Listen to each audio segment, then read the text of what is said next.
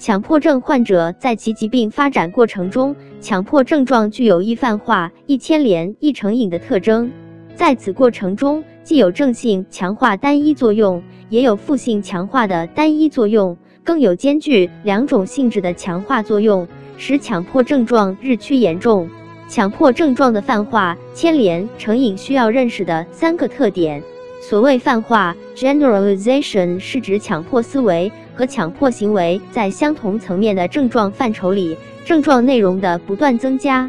例如，担心沾染不洁物而患某种消化道传染病的患者，在病情初期阶段可能只关注通过以手接触不洁物导致疾病的可能；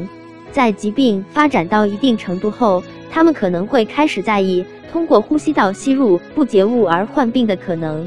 以往通过实施洗涤这样的清洁仪式，就可以减轻担心以手接触不洁物品带来的焦虑，现在则增加了通过采取吐口水、漱口这样的清洁仪式，来减轻由担心经口腔摄入不洁物，如尘土治病的焦虑；通过咳嗽、吐痰乃至吐唾液这样的清洁仪式，来减轻由担心经鼻腔和上呼吸道吸入体内的致病成分的焦虑。我认为这种类似于摊煎饼样增加强迫症状内容的形式，就属于强迫症状的泛化现象。所谓牵连 （entanglement） 是指强迫思维和强迫行为在未必存在逻辑联系的不同的症状范畴里，症状形式和内容不断增加。例如，同样以担心沾染不洁物为其核心强迫思维的强迫症患者为例。他们在初期阶段可能只是不敢进入医院接触医院内的物品，担心会被传染疾病。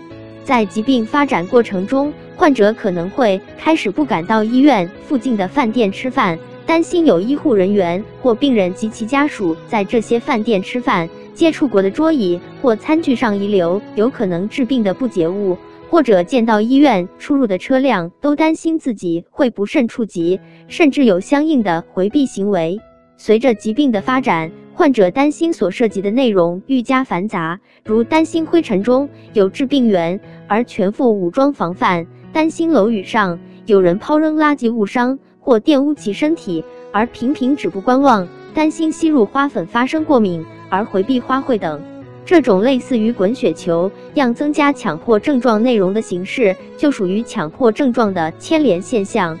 所谓成瘾 （addiction） 是指一旦患者的强迫症状开始繁杂起来，其强迫行为就可能通过成瘾行为的模式越来越繁杂，进而形成连续程序化的仪式行为。按照成瘾行为的定义，成瘾行为 （addictive behaviors） 是一种额外的超乎寻常的嗜好和习惯性。这种嗜好和习惯性是通过刺激中枢神经而造成兴奋或愉快感而形成的。成瘾的概念来自于药物成瘾，是指个体不可自制的反复渴求从事某种活动或滥用某种药物，虽然这样做会给自己或已经给自己带来各种不良后果，但仍然无法控制。强迫行为同样具有这样的特征，由于强迫行为能够减轻或缓解由强迫思维诱发出来的焦虑、恐惧情绪，患者为达到最大程度减轻焦虑、恐惧，几乎毫无节制地自主反复实施强迫行为，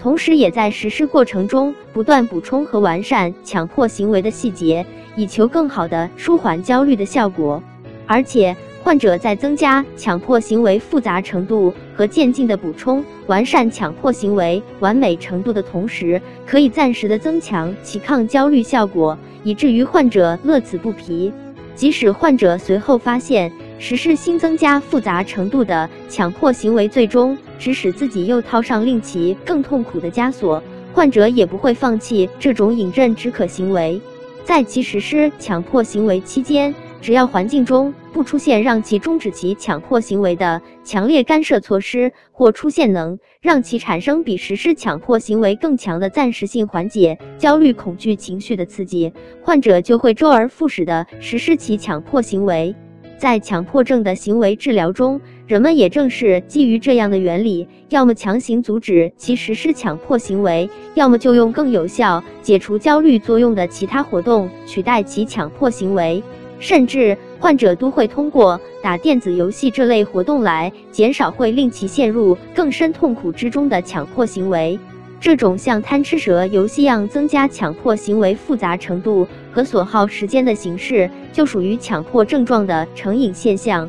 无论是易泛化、易牵连，还是易成瘾，都是反映了强迫症患者疾病发展过程中追求精益求精、万无一失、宁可错杀一千，不能误放一个的病态心理活动的模式或思维行为定型。